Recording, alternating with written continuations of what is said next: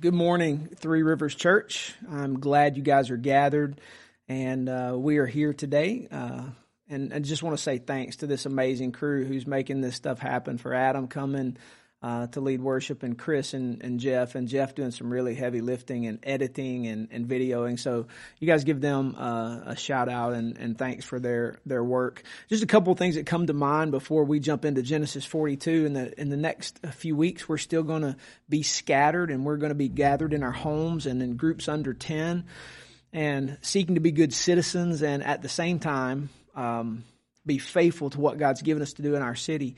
So, in the coming weeks, uh, John Palmer is going to be speaking uh, as he preaches in Genesis, and Pastor Emmett's going to be preaching to us on Easter Sunday, and then we'll pick back up with our passages. Uh, as long as God allows us to be scattered, we're going to continue to use this medium. So, um, we're learning as we go and uh, doing a really, uh, I think, fine job. Uh, these guys are making this uh, stuff available to you. So uh, we're going to study today Genesis chapter 42. So if you have a Bible, why don't you grab that and uh, we're going to look at it together. But before we get started, I'm going to pray and uh, we're going to seek the Lord together from Genesis chapter 42. Let's pray. Father, we ask in Jesus' name that you would be our helper. Holy Spirit, that you would be our counselor, our teacher, and our guide to truth. Make your word be a lamp for our feet and a light for our path, and help us to hide it deep in our hearts. We might not sin against you. Make it an instrument of instruction to engage today and to preach the gospel and make disciples and to fulfill your mission of discipling the nations from right here in Rome, Georgia. We pray this in Jesus' name. Amen. Well, Genesis chapter 42 and if we're looking at this passage and putting a title on it, it would be something along the lines of it is God's kindness that leads us to repentance. The big idea in this passage today is that it is God's gracious kindness that leads particularly Joseph's brothers in Genesis 42, but for us and, and for a theological truth in general, it is the kindness of God that leads us to repentance. Moses is now going to shift the story a little bit off of Joseph into how through Joseph God intends to save his people. Moses is going to show us in this passage a part of the nature of God and God's power to save sinners. Now, last week I mentioned as we walked through Genesis 41 that I'd give you some things from the end of Genesis 41, uh, gospel tributary truths. Uh, I'm not going to comment on that now, but it's going to be in the notes that you'll see below this video, and you can read that and discuss that together. But what I'd like for you to do right now uh, is stop and uh, stop the video, pause the video, and read Genesis chapter 42 together. Now, you can do this uh, as you pause the video. One person can read it. Uh, all of you in your family or in your group gathered, you can take time to read certain parts of it, but I want you to read the passage out loud and I want you to read it together. Because part of our task right now is not just to provide you content, but it's also to help you learn to study the passage together as we are scattered because here's the deal. Right now in this time in this season God has us in, you all are the preachers of God's word. You all all are the evangelists. You all are the ones who are teaching each other. So I don't just want to preach to you. I want to help equip you to teach one another. So I want you to read the passage. And after you've read the passage, um, I want you to hit play again, and then I'm going to walk you through how we're going to study this passage together. Okay, so you've read Genesis chapter 42. Uh, in our time of being scattered, I want to take full advantage of this opportunity to help us to continue to grow in Christ and prepare us to teach one another as we make disciples by studying the scriptures together. There are three basic questions that I'm going to be asking today and that I want you to ask as well, not just in our time together or your discussion that you're going to have after this, but also as you interact with other people, as folks are asking spiritual questions, as folks are seeking God. There are three basic questions I want you to ask each other and I want you to ask others as well as they look for guidance in these particular times. And here are the three questions. What does the passage say? As you read the passage, I want you to learn to somehow summarize it in your own words. Get the gist of the passage. What is the story telling us? Because these are not just historical narratives, they're theological narratives, and they're teaching us truth about God. They're teaching us who He is and how we can be saved. So learn what the passage says because it's in the overall story that we learn those truths. Second question to ask is what does this passage teach us about God and man? What is this passage teaching us about who God is and who we are in relation to God and what God is doing to save us? And third, how do we apply this passage? How do we make use of this passage today? What do we need to believe? What do we need to know? And what do we need to do? Those are the three questions of application. So, the first question, what does Genesis 42 say? Work hard at trying to summarize this passage together after you've read it. I'm going to do a summary, and it may be the longest thing that I do today is summarizing the passage. So we're going to attack that first question. What does the passage say? Famine has now struck the land. People are coming from all over the earth to Egypt for help because Joseph was successful under the Lord's power to harness those plentiful years. Now, Jacob and the family are struggling in their homeland, and it's evidenced by Jacob's statement to the brothers why do you stand here looking at each other? The implication is from Jacob to his brothers, guys, go do something. So it's clearly a difficult time. Jacob has heard that food is available in Egypt, so he sends his sons down there for food, except he will not send Benjamin. Now, maybe he fears something will happen to Benjamin because he has begun to suspect his other sons and their absence and Joseph's absence and then Joseph's disappearance. The text doesn't tell us that, but clearly Jacob is not real comfortable with sending Benjamin along, so he has him stay behind and sends the other brothers.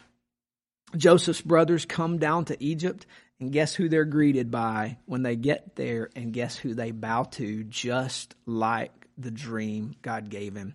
Yes, it is Joseph. Joseph, we see, has been somewhat Egyptianized. He's clean shaven. He's wearing Egyptian clothes.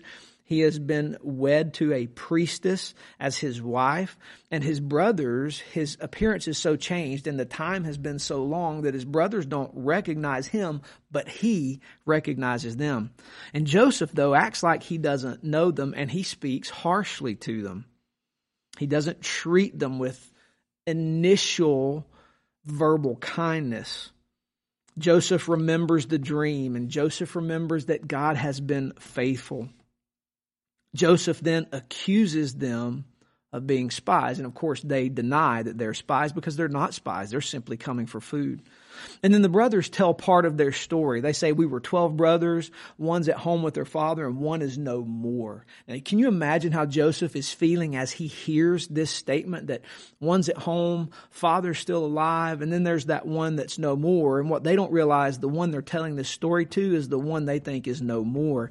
And can you imagine Joseph's feeling in that moment. So Joseph then we see in chapter 42 verse 15 Joseph tests them.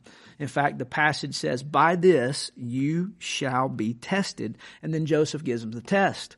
Here's what he wants them to do. He wants them to send one back. The brother uh, or send he wants them to send one and then bring back Benjamin who's been left behind staying with the father while the rest remain in custody. And then he does this. He jails them for three days to think it over. And then, check this out Joseph brings them out on the third day. Hmm.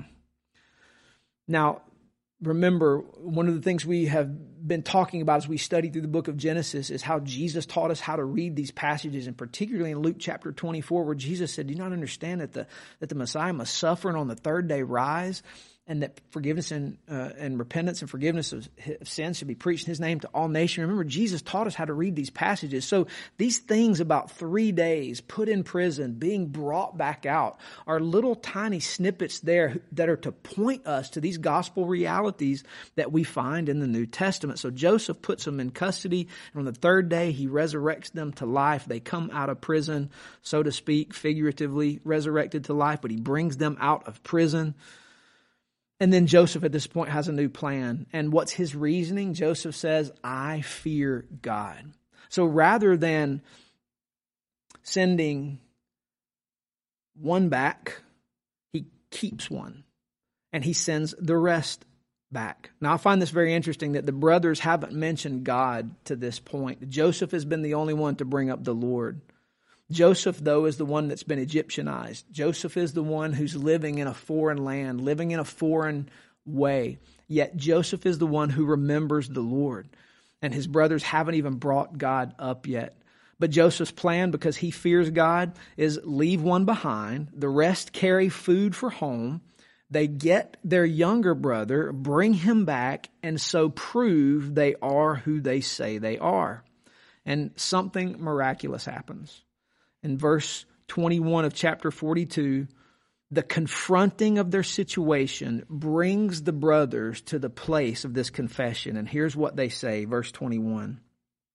Then they said to one another, In truth, we are guilty concerning our brother, in that we saw the distress of his soul when he begged us, and we did not listen. That is why this distress has come upon us. They begin to recognize and feel the guilt of their wrong. Reuben recognizes that they have sown evil and now they are reaping evil as a reckoning for Joseph's blood. Joseph is getting and understanding all of this. He's hearing it. And Joseph is so moved that he weeps. Joseph then takes Simeon, he binds him, and gives orders to his men to fill the rest of the brothers' sacks with grain and provisions for the journey, not just food for when they get home, but provisions for the travel back home. And then he replaces their money in their sacks. What kindness on the part of Joseph, but also a shock on the part of the brothers who are going to find it out later. They leave, and on their way, they stop to feed the animals, and one of them opens their sack, and bam, there is their money. And they're afraid. Joseph has been kind, but his kindness isn't received as kindness because they don't know what's happening. They're feeling guilty. They're recognizing they're wrong. And they see that kindness as something to be afraid of. And now we see God's on their radar. They start talking about God. In verse 28 of chapter 42, they say, What is this that God has done to us? Living in their sin has so messed up their view of God that all they know or think of is that God is bringing their sin home to roost, so to speak. This is not completely untrue. For whatever one sows, that will they reap. That's a biblical principle. That's a nature, that's a nature of things God has built into created order. So they have sown evil and they are now reaping evil. So it's not untrue that their sin is coming home to roost, but that seems to be the only thing they can speak of, and it seems to be the only thing they know about God at this point, but there is so much more. They're missing the kindness component. The brothers start to see that their sin is being called to account and that God is not going to let their sin reign and He's not going to let their sin rule the day. God intends to save them in spite of them. The brothers get home and they relay the story to Jacob and how they have to go back and take Benjamin with them. So they open up all their sacks at that moment and bam, again, there is the money they were supposed to pay with in their sacks. And this great kindness done to them by Joseph is testing their hearts because they don't know who he is and they are afraid. Afraid. And Jacob is absolutely devastated. We read in verse 36 of chapter 42, Jacob says this, You have bereaved me of my children. Joseph is no more, Simeon is no more, and now you would take Benjamin.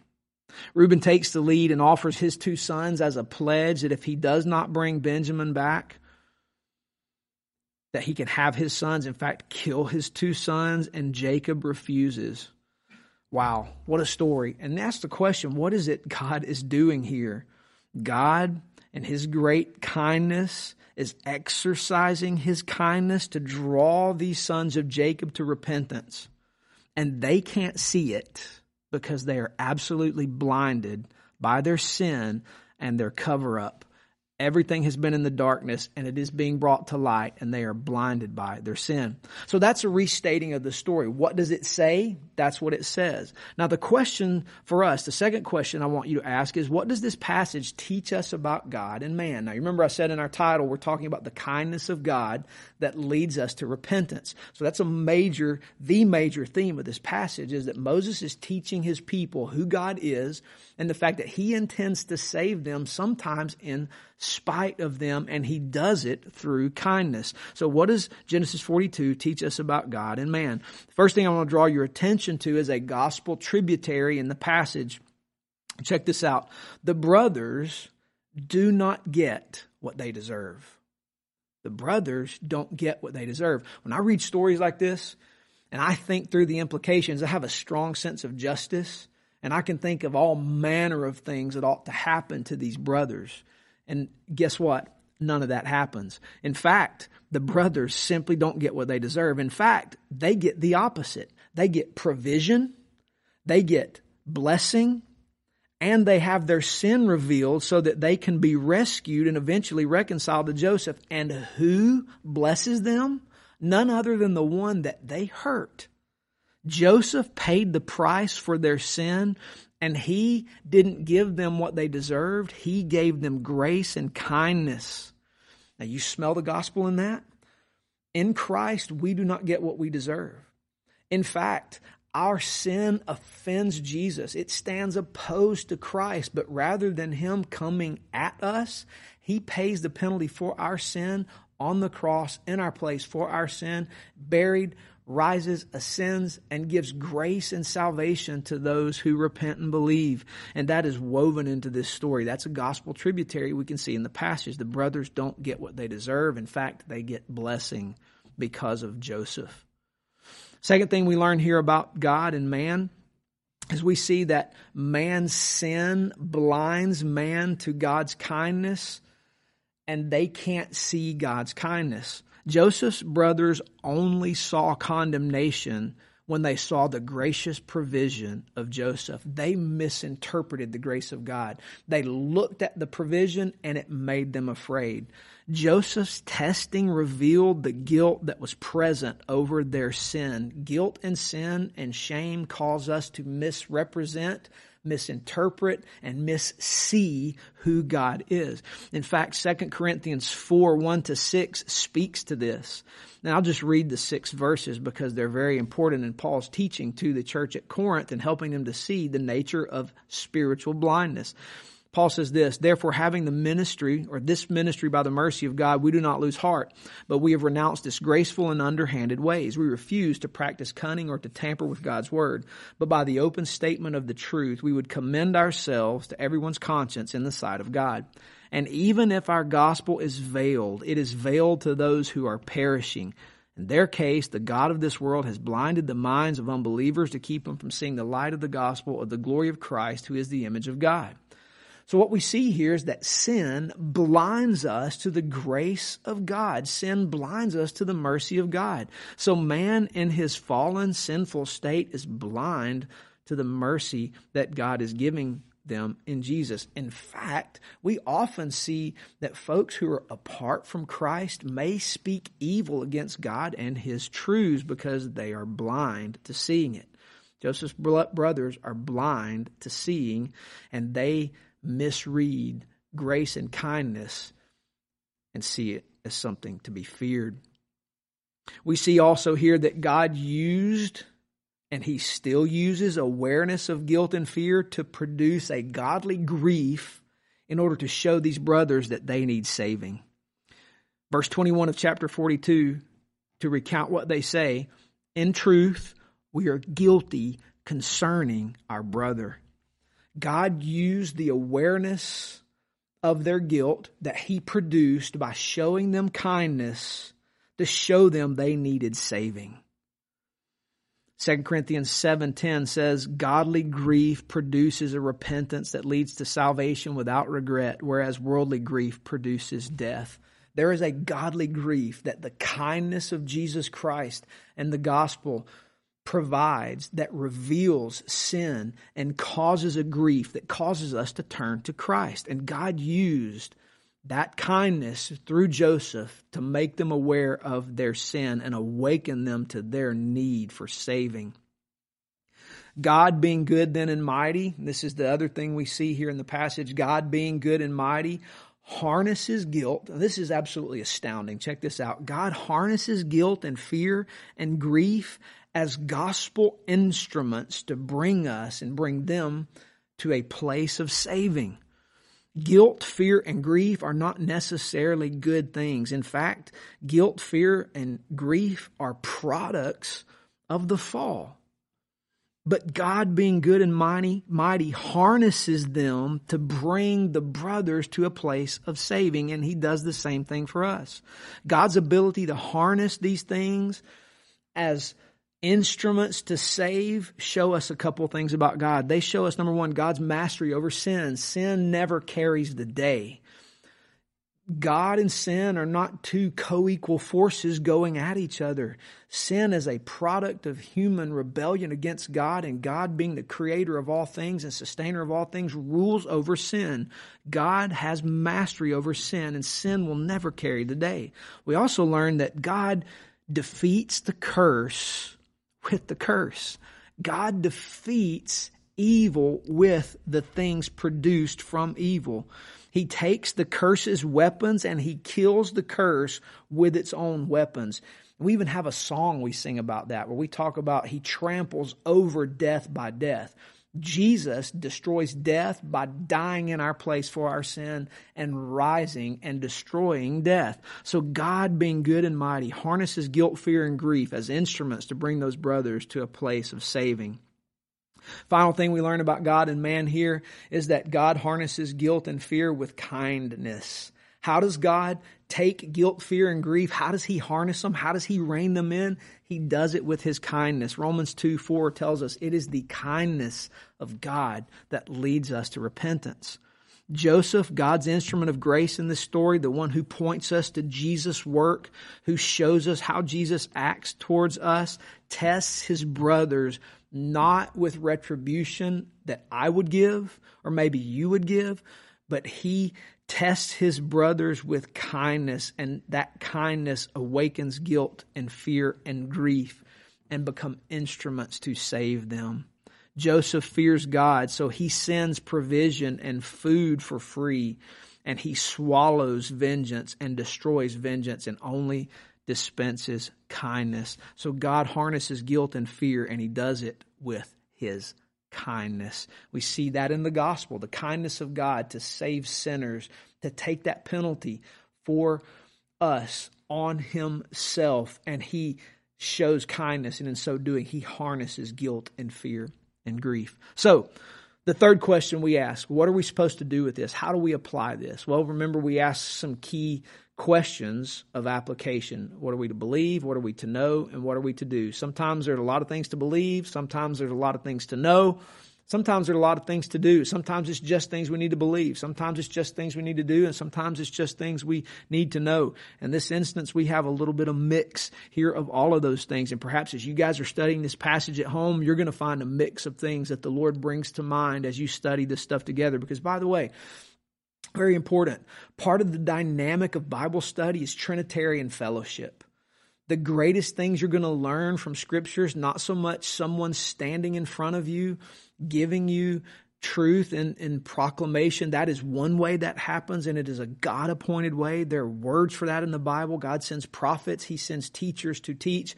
But one of the chief ways that you learn is in Trinitarian fellowship, where we together, full of the Spirit together, read and study God's Word together, and we toss it back and forth and we ask key questions. And in so doing, there are a litany, an endless list of beautiful things the Holy Spirit will bring to mind. So you may find in your group group, many things to believe, many things to know, and many things to do. I'm just going to give you a sampling. So, how do we apply the passage? Well, number one, we need to believe, we need to believe that God wants to save sinners from sin's death. We need to really believe that. Because if we believe that God intends to save sinners, if we get if we get Genesis 42 here as a redemptive chapter that shows us God's heartbeat and desire to use the curse's effects to destroy the curse that he might save sinners, if we really believe that, then that should lead to some manner of practice to tell that story. So we need to believe that God wants to save sinners from sin's death. We need to believe that God delights in saving the most despicable and even the least despicable among us. It's easy to point out the most despicable, like I think these brothers are. It's not like they're good guys. They sold their brother into slavery and lied about him to his father because they hated him. Despicable. And it's easy to look at those people and say, those are the ones that need saving, but God delights in saving the least despicable too, the person maybe who thinks they're saved because they are good. We need to understand and believe that God wants to save sinners from sin's death because whether we're the most despicable or the least despicable, we are in need of the same saving because sin produces death. Little sin, big sin produces death. The payout, the wages of sin is death. And we need to believe that God wants to. And in the notes, you'll notice I have wants all capitalized because it is God's desire to save sinners from sin's death. He delights in that. And he will make sure to get his word by all means to people in order to show who he is and save some and maybe even call some wandering stragglers back home. The lengths God went to to get Joseph to Egypt that he might rescue his people are staggering. So don't be surprised if the if the links God goes to to save sinners and this time we are scattered are staggering. God wants to save sinners. So we need to believe that. Number 2, know that right now the Lord has us scattered on purpose and on mission to spread the aroma of the kindness of Jesus to those who need to know this truth and experience His grace. Do not believe that any of this has taken God by surprise. In fact, believe that it is a strategic implementation on God's part to spread the aroma of Christ to those he wants to make sure his word gets to. And it is astounding the number of people who watched this last week versus who normally shows up on a Sunday morning. Almost numerically tripling the number of people who hear and participate on an average Sunday morning. So we need to know that right now the Lord wants to save from sin's death and he has scattered us on purpose to be on mission with the gospel. He went to great lengths in Genesis 42 to save those brothers, and he will go to great lengths to save people from all tribes, tongues, nations, and languages because he wants to do it. Third application for us receive the kindness of God in Jesus by turning from sin and believing in Jesus. Now you think, I'm already a Christian, that doesn't apply to me. Hang tight for just a second. Receive the kindness of God in Jesus Christ by turning from sin and believing in Jesus. This is an invitation for those who are awakened by the gospel to turn to Christ. If you're watching this and you haven't repented of sin and by faith believed in Jesus, I encourage you to do that. And you can hit us up below this at the email address supplied, and we'll love to talk to you more about following Jesus and getting involved in a local church. But this kindness is also for those who already know Jesus. Colossians 2 6 and 7 tells us, Therefore, as you received Christ Jesus the Lord, as you received him, so walk in him, rooted and built up in him and established in the faith, just as you were taught, abounding in thanksgiving. Life in Christ as a follower of Jesus is the same as continuing to believe in Jesus. It's not a different level of belief. It's not a different faith. It's not like we're progressing in levels of Christianity. That's, you're not going to find that in the Bible. Paul's going to tell us right here that as you receive the Lord, keep living that way. In other words, the same faith you believe by is the same faith you live by. In other words, we're to live in faith right now that Jesus is being kind to us. So it's not just receive the Lord and be saved. It's continue to follow the Lord and live like a saved person. We are to live in the same faith that saved us right now. We're to sink our roots deep into Jesus by trusting that He is continuing to save us. Yes, even right now, that He wants to keep us and teach us to love Him more. Our salvation is not a one and done. It's an ongoing reality of done and being made more done every single day.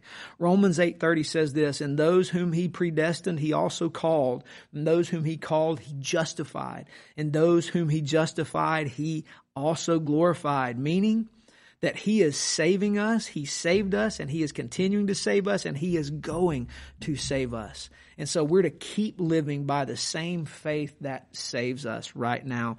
Be okay with Jesus continuing to establish our faith through this light testing that we are going through. Just a couple more.